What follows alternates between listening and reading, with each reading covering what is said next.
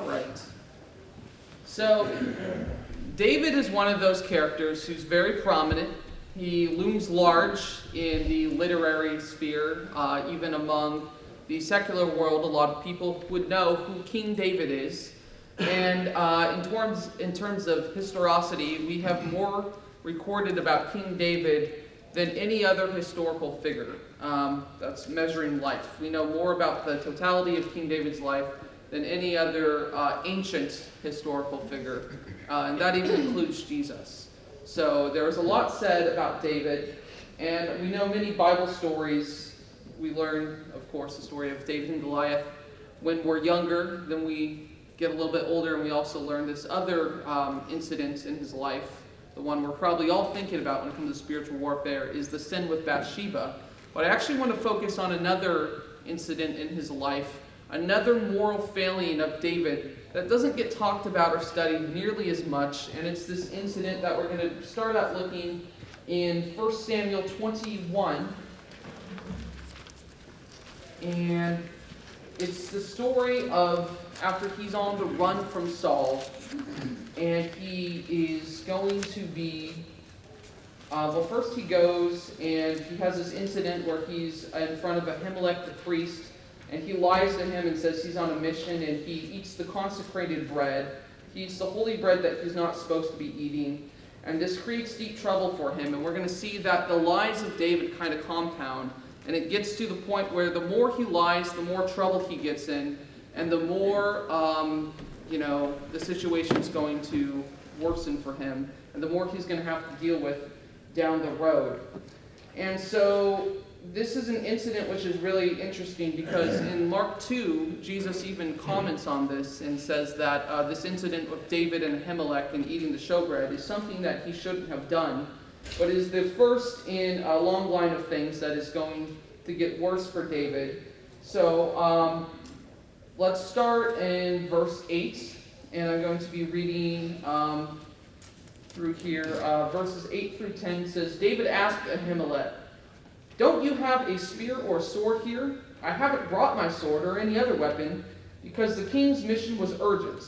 The priest replied, The sword of Goliath, the Philistine, who you killed in the valley of Elah, it is here. It is wrapped in a cloth behind the ephod. If you want it, take it. There is no sword here but that one. David said, There was none like it. Give it to me. That day, David fled from Saul and went to Achish, king of Gath. So you have David here lying, not just to anyone, lying to a priest, as if lying isn't bad enough. Um, and then after he eats the consecrated bread, he once again reiterates this lie. He says, I'm on a mission, and it's such an important mission that I wasn't able to grab, you know, a weapon or anything. Do you have anything I could use? And Ahimelech says, Yeah, actually, you know that sword that you killed Goliath with? Yeah, it's actually right over there if, if you want to grab that. And David's like, Yeah, that sounds great. I'll take that. Um, sword he was probably very familiar with.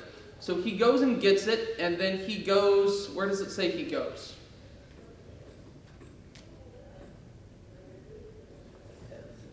He goes to a city um, called Gath. And what is significant about Gath? What do we know about Gath? It's one of five cities in the territory of The Philistines, yes, Philistia. So this is really interesting and also indicates that David's not making very good decisions because he takes the sword of which he killed Goliath. And where was Goliath from? He was from Gath. And then he takes this very well known sword and goes into the enemy territory with the sword, being himself a very well known person for doing that very thing, executing Goliath. And this is almost a reversal of the story of David and Goliath, because in that story you have Goliath coming from Gath, standing at the doorstep of Israel and shouting, jeers, taunting, uh, you know, hurling things at them.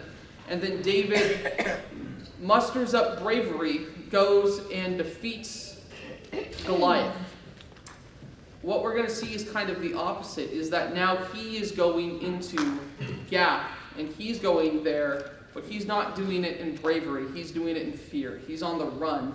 And it's almost this reversal to kind of show us that David is moving in the wrong direction. He's older now, but he's not going the right way.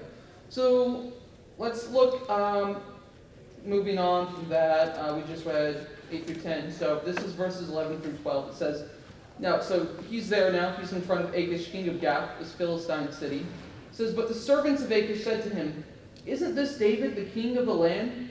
Isn't he the one they sing about in their dances? Saul has slain his thousands, and David his tens of thousands. David took these words to heart and was very much afraid of Achish, king of Gath. Because you remember that song, you remember the way that he gained this popularity was that he won this great victory um, for Israel.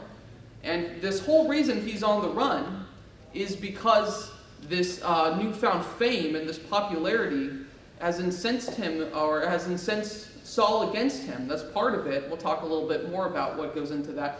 But they have this song that they sing where they say, yeah, sure, you know, Saul's killed thousands of people, but David at this point has killed tens of thousands of people. And that's something that he would have been known for. So, this idea that he can just go into this enemy city and hang out here without, you know, with the sword that he did this thing is just kind of bewildering that he thinks he would get away with this. This has to be some sort of, I guess, um, arrogance on his part, or perhaps he thinks he's, we're going to see, he seems to think he's more clever than he is, or he's too clever for his own good. Uh, any thoughts on maybe like the mindset of David, or what he was thinking, or the, anything that might have led him to this point? Kind of interesting, even though he seems to be deceptive with the high priest. Um, Jesus uses him as an example, and uh, he's justified in having done that. Uh, to a certain extent, like in, in what way would you say he's justified? He didn't sin. That's what Jesus. That's Jesus' point. That he didn't sin, even though he ate the showbread. Are you referring to yeah the account in Mark? No, sorry. Are you you're talking about later on when Jesus goes back to the count? Okay. No, I, I, I kind of understand what you're saying. Um, but like in this specific instance, like I'm trying to think of how to say it. So when when David later writes Psalm 34, I think kind of we kind of see the repentant heart of David is that he is apologizing for um, the fact that he denies God and does not act in the way that he should have.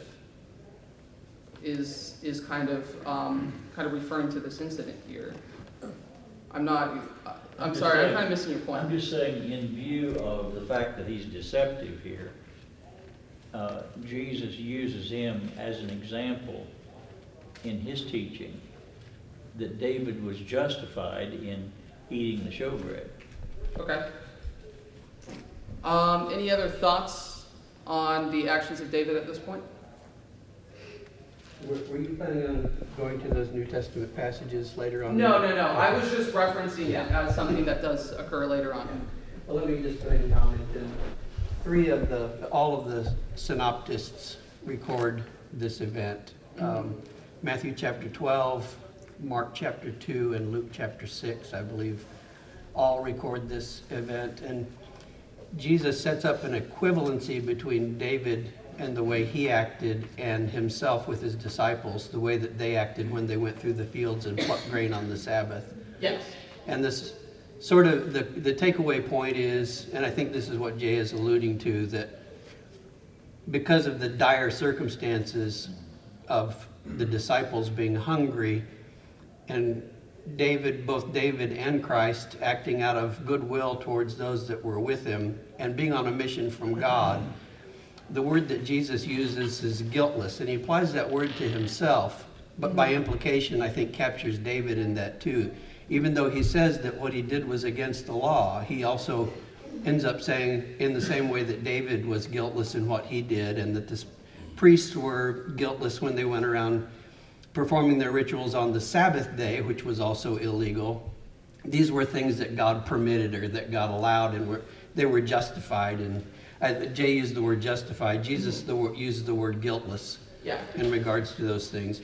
So it, it's kind of showing that there's a greater truth than just, okay, it's, a, it's against the law or it's not against the law. God cares about motives, I think is Yes, the yes, bottom this is all, this is all very true. Um, before we get off, that's a little tangential, but the main underlying theme is there, is that there's more to this to understand, and that's kind of this idea of the spiritual battle, is if you look at just one instance in David's life, you could say, oh, well, he shouldn't have done this, or he lost at this specific moment. But when we go back and look at kind of what led up to this, which is what we're going to do, um, we kind of see a bigger picture. Um, what might have put David at this point, and what might have later on um, made Jesus, in the points that he makes, look at him uh, with understandability rather than, uh, you know, with judgment, uh, is, is kind of the point that I was making there. So, um, starting in 22, David left Gath and escaped to the cave of Adullam. When his brothers and his father's households heard about it, they went down to him there. All those who were in distress or in debt or discontented gathered around him, and he became their commander. About 400 men were with him. So he's hiding out there in that cave. Like I said, a lot of people think that is the point in which he writes the 34th or the 34th Psalm, and some people believe that the words of that psalm are directed to uh, the men in that cave. And what's interesting here is just a little shadow of Jesus. You have a man who is a promised king, a man who should be ruling over everything, but he's only ruling over a few at this point. And he's not ruling over members of a royal court. It's those who are distressed, in debt, and discontented. And those are very similar to the followers of Jesus and the early following that he had, and the people he was able to attract and appeal to with his message. So that's just kind of interesting there. So we're going to go all the way back to 1 Samuel 16, and we're going to look at the scene in which David enters the biblical narrative. And this is a story we should all know well, is that you have Samuel coming to the house looking for the king that uh, God's going to indicate uh, who it is to be. And he's in the house of Jesse, and Jesse lines up all his sons. And he goes down the line, but God doesn't select any of them. And Samuel goes, Well, that's, that's interesting. Um, do you have any other sons? And then Jesse goes, Yeah, I do, actually. I have, I got this shepherd boy named David. He's the youngest, though. I mean, I didn't really think it would be him, but I can go get him if you want. Yeah, Samuel says, Do that. So, verse 12 of 1 Samuel 16 says, So he sent for him, and he brought him in, and he was glowing with health, and he had a fine appearance and handsome features. Then the Lord said, Rise and anoint him. This is the one. So Samuel took the horn of oil, and he anointed him in the presence of his brothers. And so from that day on, the Spirit of the Lord came powerfully upon David. Samuel then went to Ramoth. So then we have not only the entrance of David on the scene, but the Spirit of the Lord working with David, through David, being a part of David. And that's going to help him tremendously. As we're going to see, he's not going to have it easy. So here comes David. He is promised to be the king at this point, and he's very young at this time. Um, some of the more uh, exaggerated estimates, I guess, put him around 10 years old. Um, he's probably around 10 to 15. Let's say 10 at the youngest, maybe 15 at the oldest. But very young, and he's not going to be the king until about 15 years later. So that's the totality of his life up to that point, is that he's going to have to wait for this promise to come to fruition. That's an uh, aspect of David's spiritual battle that sometimes doesn't get talked about as much. But there's a tremendous amount of patience required by David as he waits to be placed. And even in this cave, these years later, he is still waiting. So we have David, and then we're going to um, skip ahead a little bit down to verse 17. This is later on when David, after defeating Goliath, is now taking on several jobs. Not only is he still working for his father Jesse, but he also has a side job. He plays the lyre um, for Saul, and we know that Saul is distressed by this, uh, this demon that's bothering him. It's making him depressed, it's making him erratic, but there's something that seems to be helping him, and it's music. And specifically, David uh, is playing this music that helps him. So uh, this is verse 17. Says, So Saul said to his attendants, Find someone who plays well and bring him to me. One of the servants answered, I have seen a son of Jesse of Bethlehem who knows how to play the lyre. He is a brave man and a warrior. He speaks well and is a fine man, and the Lord is with him. And Saul sent messengers to Jesse and said, Send me your son David, who is with the sheep. Um, verse 20.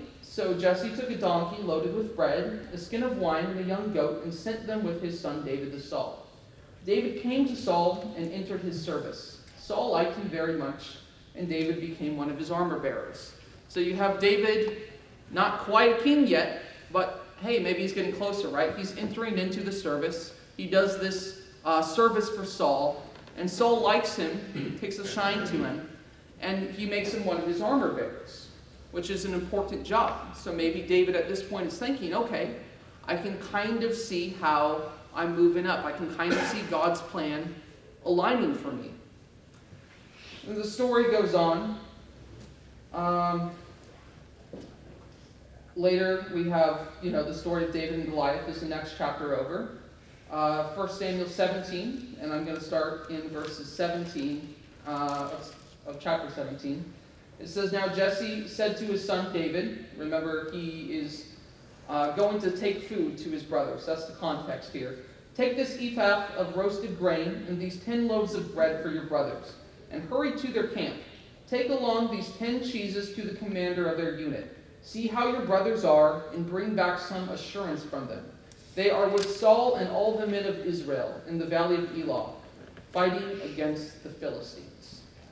So David kind of has this task here. It's a menial task, it's not the task that's befitting the king. He's running, he's going to give food to the actual soldiers, the people who are doing the real fighting, and that is his brothers. Um, so you have him, and he's going to go out there. And a few verses down, starting in 28, says, When Eliab, David's oldest brother, and remember he had a lot of brothers, so this is probably considerably older, he hears him speaking with the men, and he burned with anger at him and asked, Why have you come down here? And with whom did you leave those few sheep in the wilderness? I know how conceited you are and how wicked your heart is.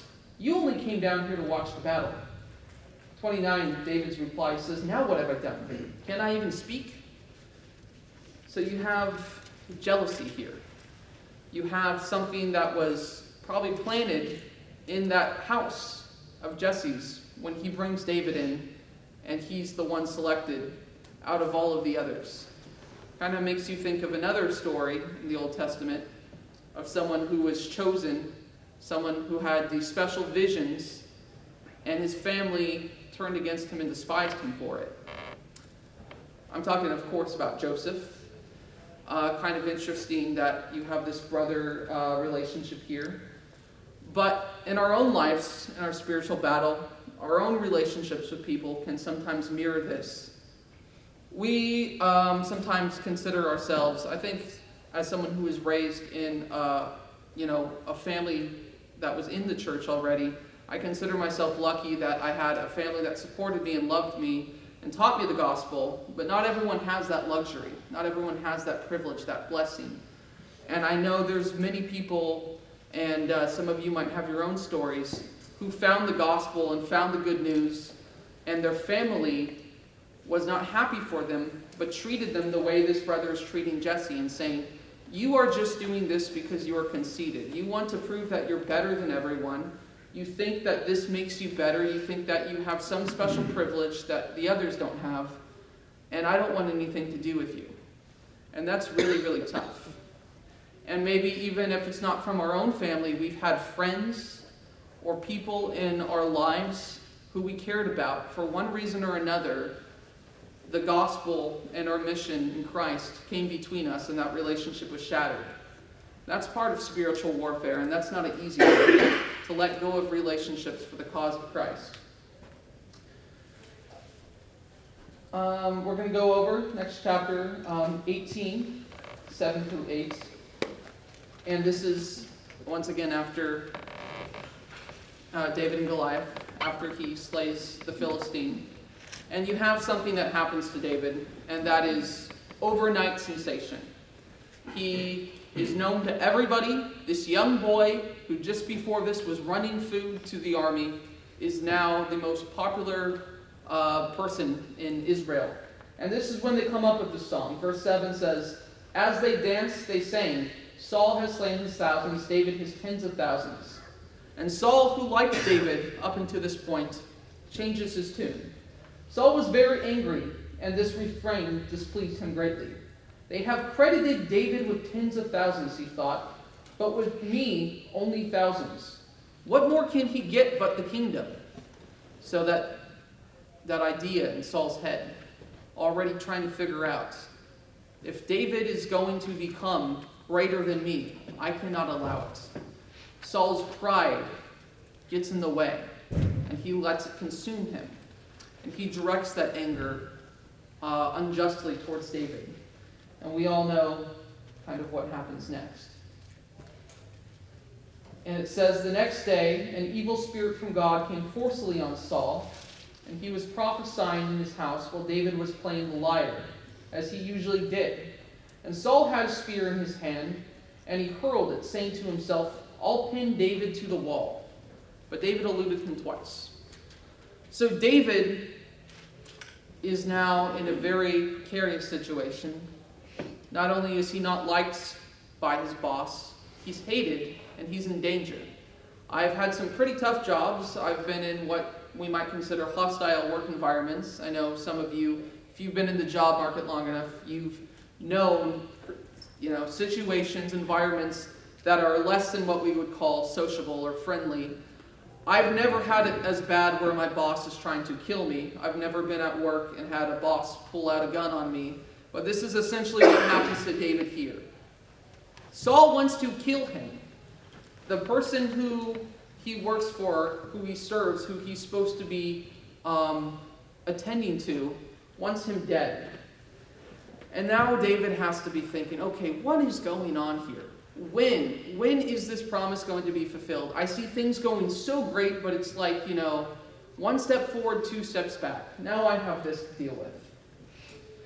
And so Saul just seems to be up and down, back and forth. And one day he's trying to kill David. And then he offers him his daughter's hand in marriage. This is 18, verse 17, I'm reading now. Saul says to David, Here is my older daughter, Merab. I will give her to you in marriage. Only serve me bravely and fight the battles of the Lord. For Saul said to himself, I will not raise a hand against him. I'll let the Philistines do that. So David's head has to be spinning. Okay, this guy who's just trying to kill me now wants me to be his son in law. What's the deal here? We know that Saul, still having these evil motives, has this ulterior motive is that he says, okay, well, I'll send David in the battle, and then the Philistines will kill him. So he's already forgetting the power of having God on his side. David already killed the most powerful Philistine. He's thinking that he can dispose of David in this way uh, verse 19 of that same chapter, once again, Saul changes it up on him.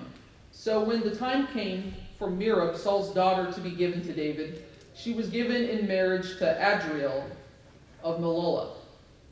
So he pulls the rug out from him. He says, I'm actually not going to let you marry my daughter. At least not that one. Uh, chapter 19, starting in verse 11, one chapter over says Saul sent men to David's house to watch it and to kill him in the morning. But, okay, I'm getting ahead. Okay, so there's another um, story here in which after he um, rescinds that invitation of marriage, he then says, You can uh, marry my other daughter, Michal. And David says, I, Okay, I guess I'll, I guess I'll marry her. Um, he seemed to like her well enough. So they get married instead, but there is a dowry that Saul requires. Does anyone remember what this dowry that Saul wants from David is? Yeah, it's Philistine foreskins, specifically 100 of them. And so David says, Well, that's a weird request, but I'm having a weird week, so I guess I will go with it. so he and his men go out, and they get not only 100, but 200. And they bring it back, so they double the order, and then it says that Saul was even more afraid of David at this point. Now he's even more scared of him. And it says that this is the point in which his hatred solidifies. And it says, from that day forward, Saul was an enemy of David. There's nothing he can do at this point. Saul has made up his mind to hate David. Um, I've been going through this, yeah. Uh, any comments or questions at this point? I was noticing back in seventeen, Mm-hmm. no, eighteen it is. You read these two verses, and I just think it's worth emphasizing and get to it. Uh, Saul is watching him in, in verse nine, Mm-hmm. and in verse ten, the next day, a harmful spirit, this version says, from God rushed upon Saul. There's two or three, and I don't remember where they are, but there's two or three uh, statements like this in, in Samuel, where uh, an evil spirit from God, God sends an evil spirit on Saul. And then down in verse 14, uh, David had success in all his undertakings, takings, for the Lord was with him. You pointed that out, but Mm-hmm. even though this evil spirit is sent by God upon Saul, he's still protecting David. That's a great point, yeah. Uh, any other comments?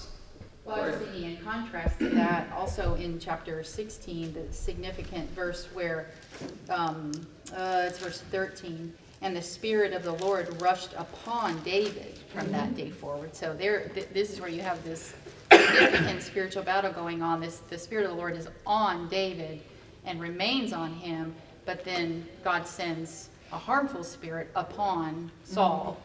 Um, So, And I, I don't remember where it is, but in Samuel as well, there's a mention that the spirit departs from Saul as well. Is that David gains a spirit, and a spirit leaves Saul as well. Any other comments? Okay, we're going to start um, moving through this because I don't have as much time as I'd like. Um, so then you have the story in chapter 19 of um, Michal and David attempting to settle down, but Saul has decided, I'm going to kill David. He doesn't even get to enjoy married life for that long. Uh, his wife sends him through the window to flee and escape, but he has a best friend. We all know the comfort that can come from having a best friend.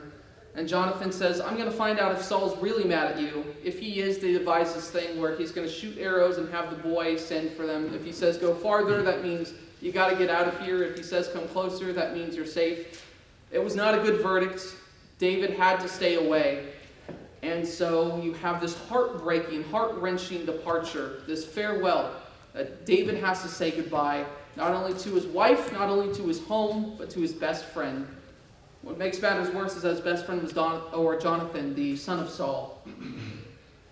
So all of this is coloring in and setting the context for the actions that David does, the attitude, the heart of David at this point is he's destitute and he's broken and he's so sad.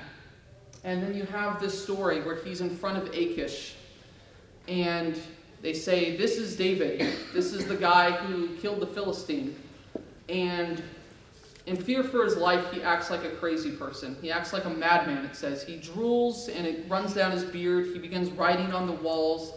And um, uh, some people think that this might be something that he learned from watching Saul. Perhaps this is behavior that Saul himself engaged in. He says, I'm going to act like a crazy person, I'll act like Saul. And he gets himself out of this situation. Achish comes in and says, Don't I have enough madmen? You got to bring me more. You more on my plate to deal with.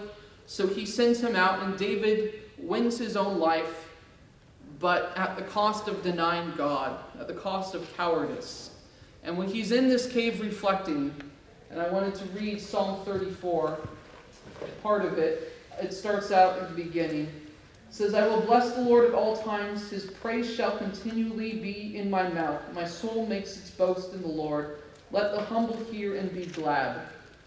Saul, uh, sorry, David at this point saying, I will not deny God. I will have his name on my mouth at all times. And this, this um, beautiful psalm that goes on is quoted by someone else in the New Testament, and that's quoted in the book of 1 Peter. And 1 Peter 3, starting in verse 10, reads, For whoever would love life and see good days must keep their tongue from evil and their lips from deceitful speech. They must turn from evil and do good. They must seek peace and pursue it. For the eyes of the Lord are on the righteous, and his ears are attentive to their prayer. But the face of the Lord is against those who do evil. And that's an exact quotation from this psalm. And what Peter is saying is that I have found what David said to be true because I did the same thing that David did. did. And what was that failure of Peter? What was that spiritual battle that he lost in that moment? What was Peter told that he was going to do that he denied doing and later ended up, of course, falling to? He denied Christ three times. He denied Christ. That's, that's a pretty big deal, right? Just as David denied God by playing the madman, Peter himself denied Christ to save his own life. And he felt terrible about it. He wept bitterly. And Peter, later in his life, says that I've learned from David, the words of David are just as true when he said them as they are for me now. And he, you think about David, like I said, these men come to him, and he has people, not that many, just 400, but people to listen to him. And he says, For whoever would love life and see good days, who wants to do that? I think everybody would agree that's a good thing to do, right? That's something we would like to have. They must keep their tongue from evil and their lips from deceitful speech. They must turn from evil and do good. They must seek peace and pursue it. Pretty easy, right? Pretty easy in command, much more difficult in implementation. But really, that is, that is it. That is what it takes to be a soldier, a spiritual soldier, and win spiritual battles. And what later um, Psalm 56 11, another uh, Psalm of David, he says, In God I trust and I am not afraid. What can man do to me? And then 1 Peter 3 13 reiterates that. He says, Who is going to harm you if you are eager to do good? Right? What a question, right? Who is going to harm me if I do good? How am I going to be afraid if I'm seeking to do good? Because there's different levels of answers, right? On the one level, you can point, right? David, in the presence of Achish, he can say, He's going to harm me. This guy can kill me. Or David, in the presence of Saul, this guy, he wants to kill me. He very well could if I let him. And then Peter, of course, by the Romans outside the courts, denying Christ, they're saying, Hey, you're, you're with him, right? If he says, Yeah, that's, that's Jesus, I'm one of his loyal followers, what can they do? Well, they can crucify him. History tells us they did crucify him. But as we Christians who believe in a resurrection, Christians who believe that this life is not the end, but that the end of this life is actually the beginning of a much more important, momentous, true life, then it is true. 1 Peter 3:13 Psalm 56:11. It is true on the deepest level imaginable that if we seek to do good, if we seek to do right by Christ, then there is no one that can harm us. Because being a member of Christ means that our spiritual welfare is taken care of. Death only makes us better. Um, so that's all I have uh, for this lesson. Uh, does anybody else have anything they wanted to uh, comment or add? Anything they're thinking about? Yeah. Well, going on on Psalms 34, after David learned his mistake, and of course Peter learned the same thing, he says, Many are the afflictions of the righteous in verse 19, but the Lord delivers them out of them all. And that's something we all have to learn. Deliverance, not necessarily the way that we might want to in this life, but the ultimate deliverance, uh, eternity with Him. Uh, yeah, great point. Any other comments or questions? One of the lessons you learned from studying First Samuel about uh, Saul and David is that God works with Saul as long as his heart is right. And his spirit is on Saul. But when Saul turns away, God sends an evil spirit. And he gives a spirit to David. And I think that's a good lesson for us today. There's choice there that Saul made, and he suffered the consequences of the bad choices. Absolutely. Very well said, David. All right, thank you for your time and attention as always.